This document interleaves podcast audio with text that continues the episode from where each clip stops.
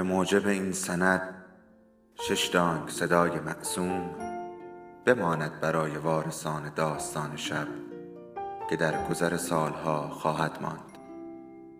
ارادتمند داستان شب.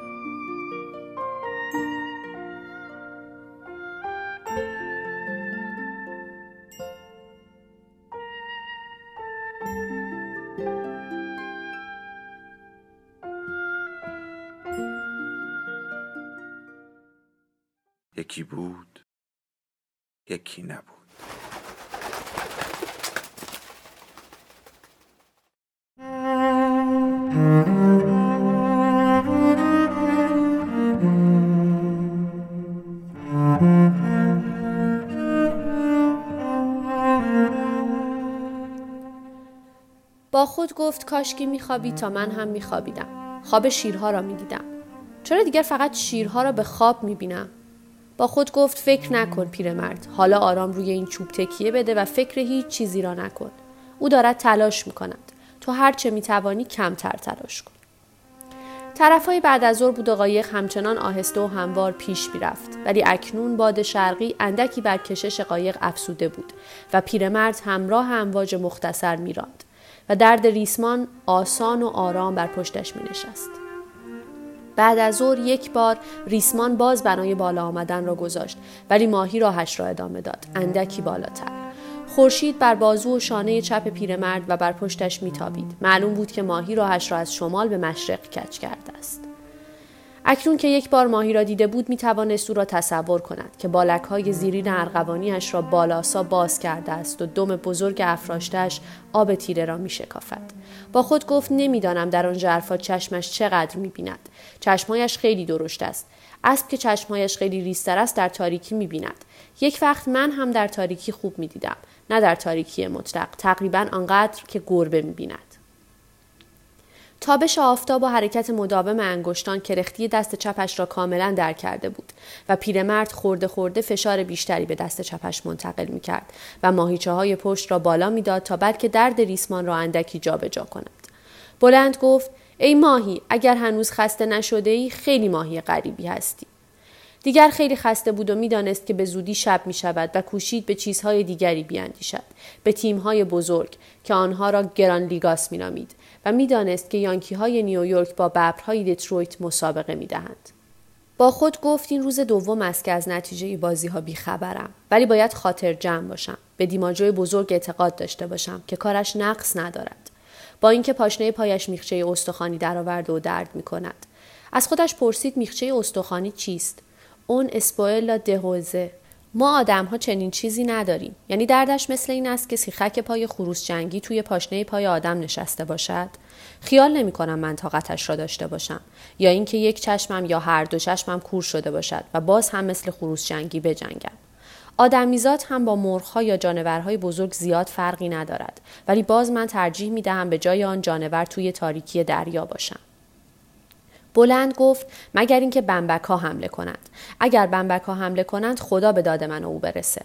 با خود گفت خیال می‌کنی دیماجوی بزرگ پای یک ماهی می ایستاد اینقدر که من پای این یکی ایستادم. یقین دارم می ایستاد بیشتر هم می ایستاد چون که او جوان و پرزور است. از این گذشته پدرش هم ماهیگیر بود. اما آن میخچه استخوانی دردش نمی آورد بلند گفت نمی‌دونم. من که هیچ وقت میخچه استخوانی نداشتم. هنگامی که آفتاب غروب کرد برای آنکه به خودش دل داده باشد به یاد آورد که در میخانه در کازابلانکا با آن سیاه پوست بزرگ اهل سیمفوگس که زورمندترین مرد بندر بود مچ انداخته بود. یک روز و یک شب بود که آرنج هاشان را روی یک خط گچی روی میز گذاشته بودند و هاشان راست ایستاده بود و دستها در هم قفل بود. هر کدام میکوشید دست آن دیگری را روی میز بخواباند شرط بندی زیادی صورت می گرفت و در نور های نفتی های زیادی به درون می آمدند و بیرون می رفتند و او به بازو و دست و چهره مرد سیاه پوست می نگریست. پس از 8 ساعت اول هر چهار ساعت یک بار داورها را عوض می کردند برای اینکه داورها بتوانند بخوابند. از زیر ناخونهای هر دوتاشان خون بیرون زد و هر دو توی چشمهای هم و به دستها و بازوهای هم نگاه می کردند و شرطبندها به درون اتاق می آمدند و بیرون می رفتند و کنار دیوار روی سندلی های بلند می نشستند و تماشا می کردند. دیوارها چوبی بود و آبی روشن رنگ شده بود و چراغها سایه دو حریف را روی دیوارها میانداختند. سایه مرد سیاه پوست خیلی درشت بود و با تکان چراغها از وزش باد تکان می‌خورد. سراسر شب مبلغ شرط بندی ها بالا و پایین می‌رفت و به مرد سیاه پوست عرق میخورادند و برایش سیگار آتش می‌زدند. سیاه پوست پس از خوردن عرق زور زیادی می‌زد و یک بار دست پیرمرد را که آن زمان پیرمرد نبود و نامش پهلوان سانتیاگو بود نزدیک چهار انگشت خواباند. ولی پیرمرد دوباره دستش را راست راست کرد. آن وقت فهمید که سیاه پوست را که مردی نیک و ورزشکاری به نام بود خواهد شکست. هوا که روشن شد شرط بندها می گفتند که نتیجه مسابقه را باید مساوی اعلام کرد و داور داشت سرش را تکان می‌داد که او زورش را رها کرد و دست سیاه پوست را پایین آورد و آورد تا آن را روی میز خواباند.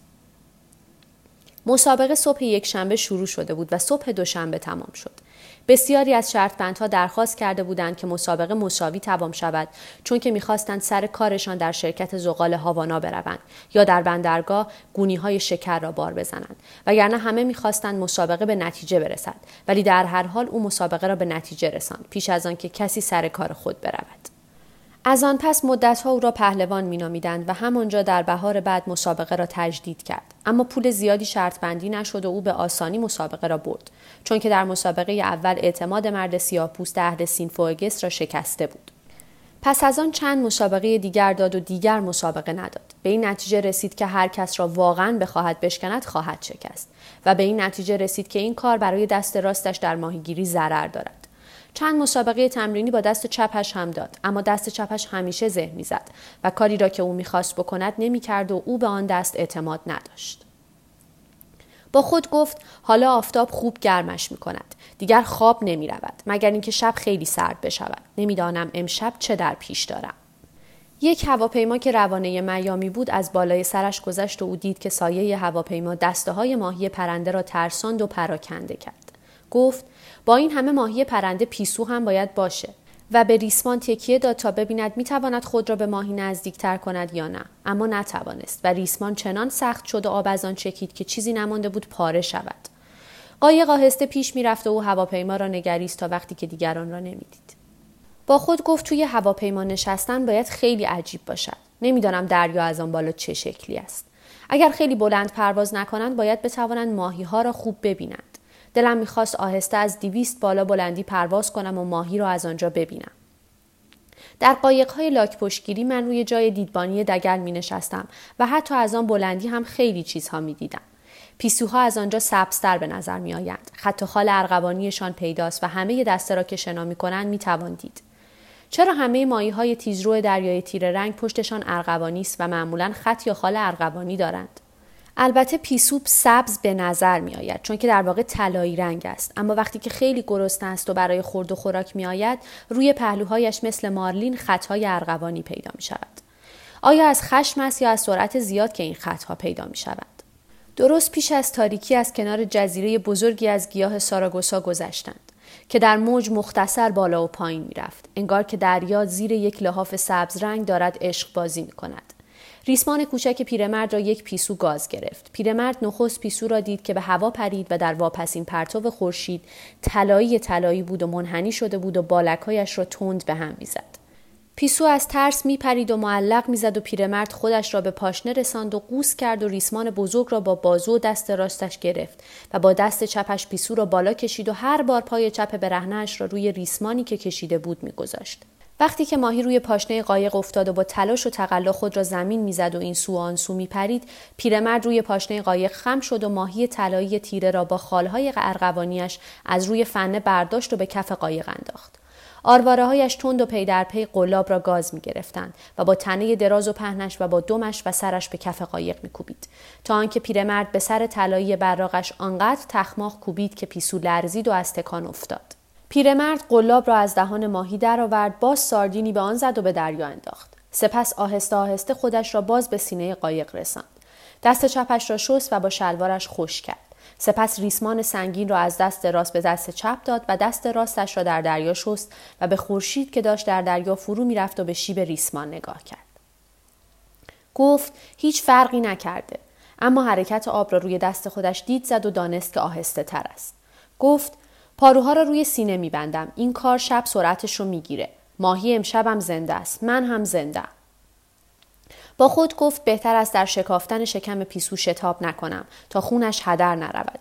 یک ساعت دیگر این کار را می‌کنم و همان ساعت پاروها را هم میبندم که سرعت قایق را بگیرند. حالا بهتر است ماهی را آرام نگه دارم و در این غروب آفتاب زیاد سر به سرش نگذارم. غروب آفتاب برای ماهی جماعت لحظه سختی است. دستش را در باد نگه داشت تا خشک شود. سپس با همان دست ریسمان را گرفت و تا آنجا که می‌توانست خودش را شل کرد و گذاشت که روی چوب کشیده شود. چنانکه به قایق هم به اندازه خود او یا بیشتر از او فشار بیاید. با خود گفت دارم راهش را یاد می‌گیرم یا راه این قسمتش را. یادت باشد از وقتی که تومه را گرفت چیزی نخورده است و جسش خیلی بزرگ است و احتیاج به خوراک زیادی دارد. من همه گباب را خوردم. فردا پیسو را هم می‌خورم. پیسو را دورادو مینامید. شاید وقتی پاکش کردم یک تکش را خوردم. خوردنش از گباب سختتر است اما خب هیچ کاری آسان نیست. بلند پرسید در چه حالی ماهی؟ من که حالم خوبه. دست چپم هم بهتره. خوراک یک شبانه روزم هم دارم. حالا بکش قایق و ماهی. حالش به راستی خوب نبود زیرا که درد ریسمان بر پشتش دیگر از مرتبه درد گذشته بود و به حد کرختی رسیده بود که نگرانش می‌کرد. ولی اندیشید که من بدتر از این را هم دیدم دستم فقط کمی بریده است و خواب رفتگی دست دیگرم هم در رفته پاهایم عیبی ندارند در خورد و خوراکم از او پیشم اکنون هوا تاریک بود چون که پاییز پس از غروب آفتاب هوا زود تاریک می شود. روی تخته سایده سینه خوابیده بود و هر چه می توانست خستگی در می کرد. نخستین ستارگان در آمده بودند. نام رجل و جبار را نمی‌دانست ولی آن را دید و دانست که به زودی همه ستارگان در میآیند و همه دوستان دوردستش با او خواهند بود. بلند گفت ماهی هم دوست منه. تا حالا همچین ماهی نه دیدم نه شنیدم ولی باید بکشمش. باز خوب لازم نیست ستاره ها رو بکشیم. با خود گفت اگر آدم مجبور بود هر روز ماه را بکشد چه می‌شد؟ ماه فرار می کند اما اگر آدم ناچار بود هر روز خورشید را بکشد چی؟ با خود گفت جای شکرش باقی است که چنین نیست. آن وقت دلش برای آن ماهی بزرگ سوخت که چیزی نخورده است و قصه ای که برای او می‌خورد در تصمیمش به کشتن او کمترین فتوری پدید نیاورد. از خود پرسید این ماهی خوراک چند تا آدم را می‌دهد؟ آیا آدمها لیاقت خوردن او را دارند؟ نه هرگز ندارند. اینجور که از رفتار و از وقارش پیداست هیچ کس لیاقت خوردن او را ندارد. با خود گفت من از این چیزها سر در نمیآورم. ولی خوب است که لازم نیست ماه و خورشید و ستاره ها را بکشیم. کافی است که خوراکمان را از دریا بگیریم و برادران خودمان را بکشیم. با خود گفت حالا باید فکر بستن پاروها را بکنم. خطرهایی دارد فایده هایی هم دارد.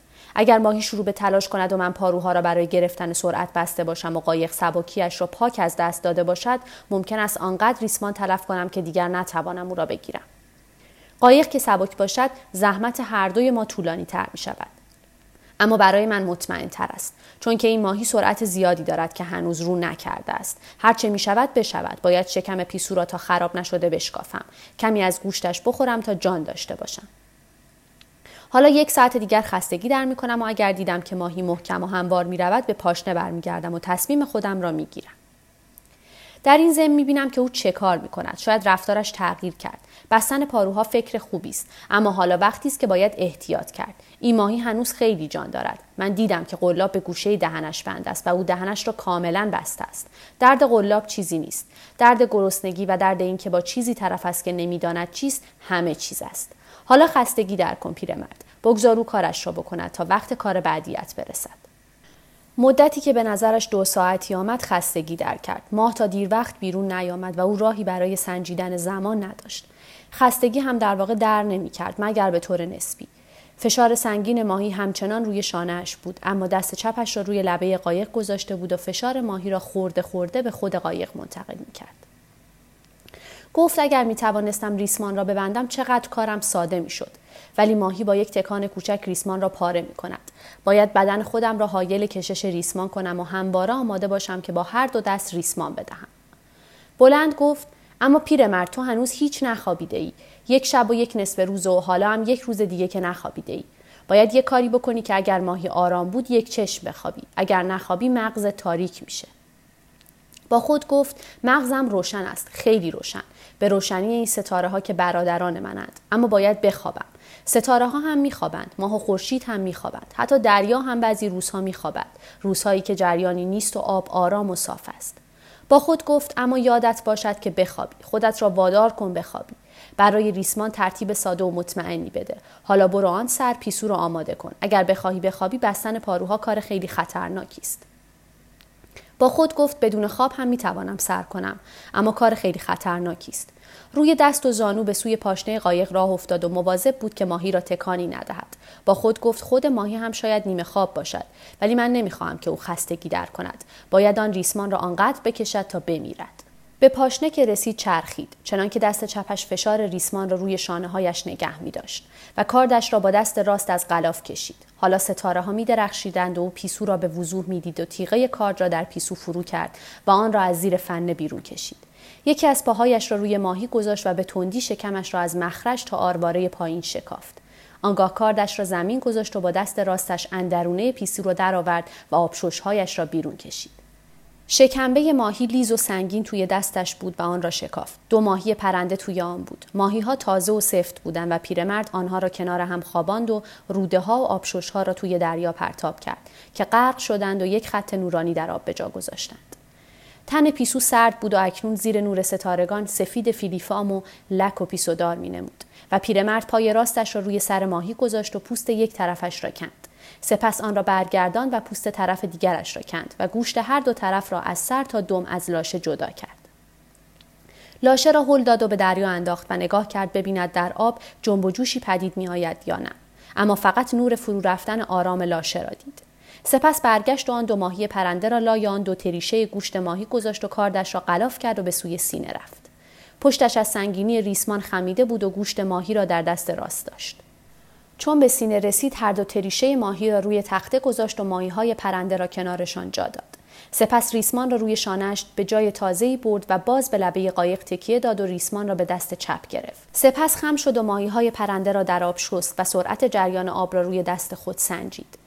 دستش از کندن پوست ماهی شبتاب شده بود و او جریان آب را بر آن دید زد. جریان ضعیفتر شده بود و وقتی که دستش را به بدن قایق میمالید و میشست ذرات شبتاب از دست جدا می‌شد و آهسته با آب می‌رفت. پیرمرد گفت یا خسته شده یا داره خستگی در می‌کنه حالا این پیسو رو بخورم بعدش یه خورده بخوابم خستگی در کنم زیر تابش ستارگان شب رفته رفته سردتر می‌شد و پیرمرد نیمی از یکی از تریشه های گوشت و یکی از ماهی های پرنده را که شکافته و سرزده بود خورد گفت پیسو پختش چقدر خوشمزه است ولی خامش چقدر بده. دیگه بدون نمک و آبلیمو پا به دریا نمی‌ذارم. با خود گفت اگر عقلم رسیده بود روز هی آب روی فن می پاشیدم خوش که می‌شد نمک داشتم. اما خب این پیسو را طرفهای غروب گرفتم. با وجود این کارم بینقشه بود اما همش رو خوب جویدم. دلم هم به هم نخورد. آسمان طرف مشرق داشت ابری می‌شد و ستاره هایی که پیرمرد می شناخت یکی پس از دیگری ناپدید شدند. اکنون مانند این بود که دارد داخل دره بزرگی از ابر می شود و باد خوابیده بود. گفت سه چهار روز دیگه هوا بد میشه اما امشب نه فردا هم نه. پیرمرد حالا تکیه بده تا ماهی آروم میره یک چشم بخواب. ریسمان را محکم به دست راست گرفت و سپس رانش را زیر دست راستش داد و تمام وزنش را روی چوب سینه قایق انداخت. سپس ریسمان را کمی از شانهاش پایین تر کشید و دست چپش را پشت آن قلاب کرد. با خود گفت تا وقتی که اینجور قلاب شده باشد دست راستم می‌تواند نگهش دارد. اگر دست راستم توی خواب شل شد و تناب در رفت دست چپم بیدارم می کند. به دست راستم خیلی فشار می آید. ولی او با درد آشناست. اگر 20 دقیقه یا نیم ساعت هم بخوابم باز خوب است.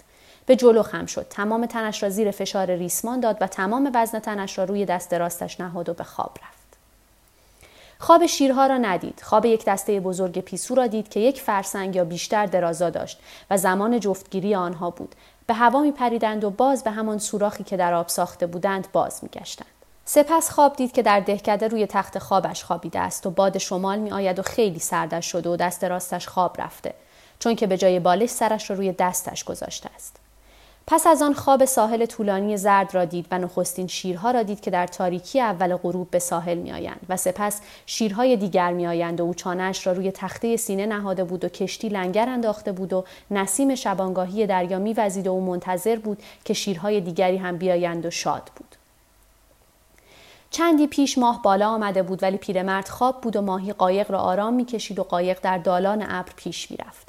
با تکان مشت راستش که به صورتش خورد و دویدن ریسمان سوزان که از لای دست راستش در می‌رفت بیدار شد. از دست چپش هیچ خبری نداشت اما تا می توانست با دست راستش سرعت ریسمان را گرفت و ریسمان بیرون میدوید. سرانجام دست چپش ریسمان را یافت و پیرمرد پشتش را به فشار ریسمان داد و اکنون ریسمان پشتش و دست چپش را میسوزاند و دست چپش همه فشار را می‌گرفت و شکافته می‌شد.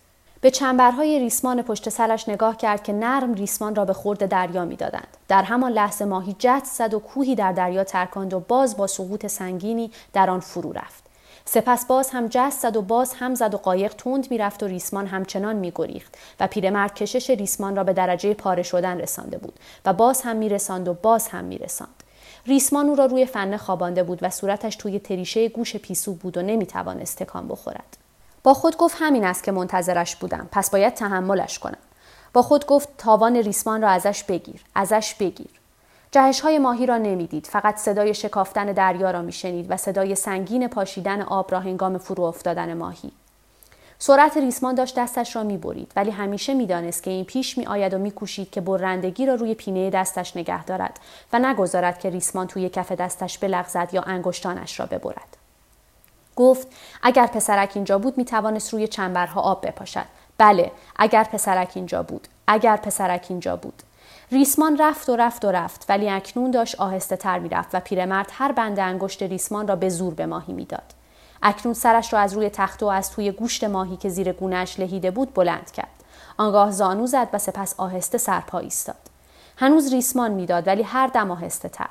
واپس رفت و رفت تا جایی که توانست چنبرهای ریسمان را که نمی‌دید زیر پاهایش حس کند.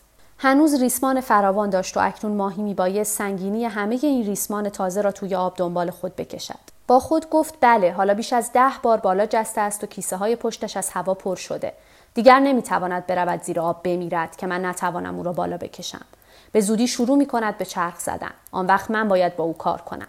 نمی‌دانم چه بود که ناگهان او را به حرکت درآورد. آیا گرسنگی به زور آورد یا اینکه تو دل شب یک چیزی او را حراساند؟ شاید ناگهان ترس برش داشت اما خیلی ماهی آرام پرزوری بود. انگار از هیچ چیزی نمی ترسید خاطرش جمع بود. چیز غریبی است. گفت پیرمرد بهتر خودت هم نترسی. خاطر جمع باشی. دوباره نگرش داشتی اما ریسمون رو نمی‌تونی ازش پس بگیری. همین حالاست که بنا کنه به چرخ زدن. پیرمرد اکنون با دست چپ و شانه هایش را نگه می داشت. خم شد و با دست راست یک کف آب برداشت که گوشت لهیده پیسو را از صورتش پاک کند. می ترسید دلش به هم بخورد و بالا بیاورد و قوتش کم بشود. صورتش که پاک شد دستش را در آب کنار قایق شست و آن را در آب شور نگه داشت و برآمدن نخستین پرتو نور را پیش از آفتاب تماشا کرد. با خود گفت دارد تقریبا به طرف مشرق می رود یعنی خسته است. جریان دارد او را می برد به زودی باید چرخ بزند. آن وقت است که کار ما واقعا شروع می شود پس از آن که به نظرش دست راستش به اندازه کافی در آب مانده بود آن را از آب درآورد و نگاه کرد. گفت اونقدر هم بد نیست. درد هم که برای مرد مسئله ای نیست. با دقت ریسمان را گرفت چنان که توی هیچ کدام از بریدگی های تازه نیفتد وزن خودش را هم جابجا جا کرد چنان که بتواند دست چپش را توی آب آن سوی قایق بگذارد. به دست چپش گفت تو دست بیورزه ای بودی اما بعد هم از کار در نیامدی اما یک وقت بود که هیچ خبری ازت نداشتم. با خود گفت چرا من با دو دست کاری به دنیا نیامدم؟ شاید تقصیر خودم بود که این یکی را خوب تعلیم ندادم. گرچه خدا خودش می‌داند که فرصت یاد گرفتن زیاد داشت اما شب کارش پر بد نبود فقط یک بار کرخت شد. اگر باز هم کرخت شود باید بدهم ریسمان قطعش کند.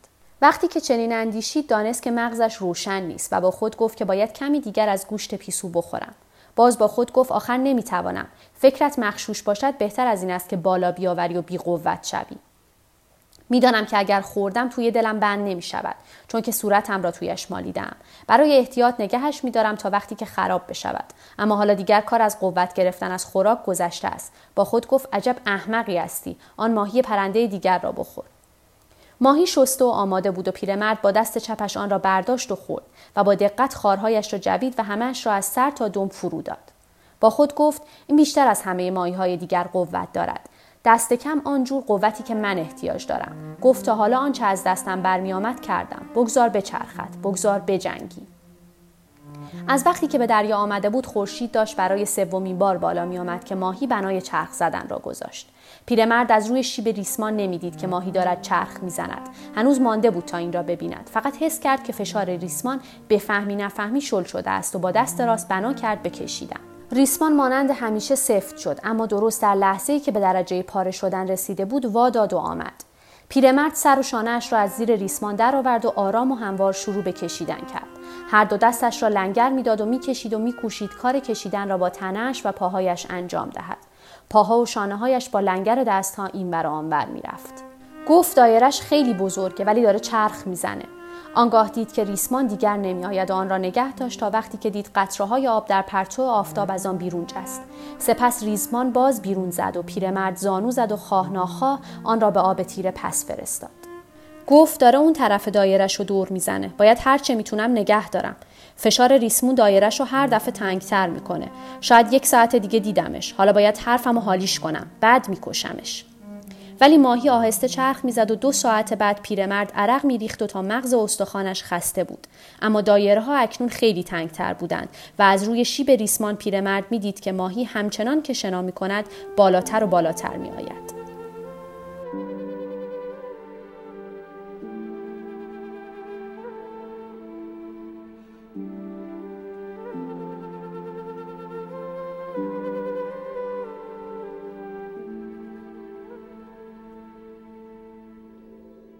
داستان شب بهانه است. برای با هم بودن دور هم نشستن شنیده شدن.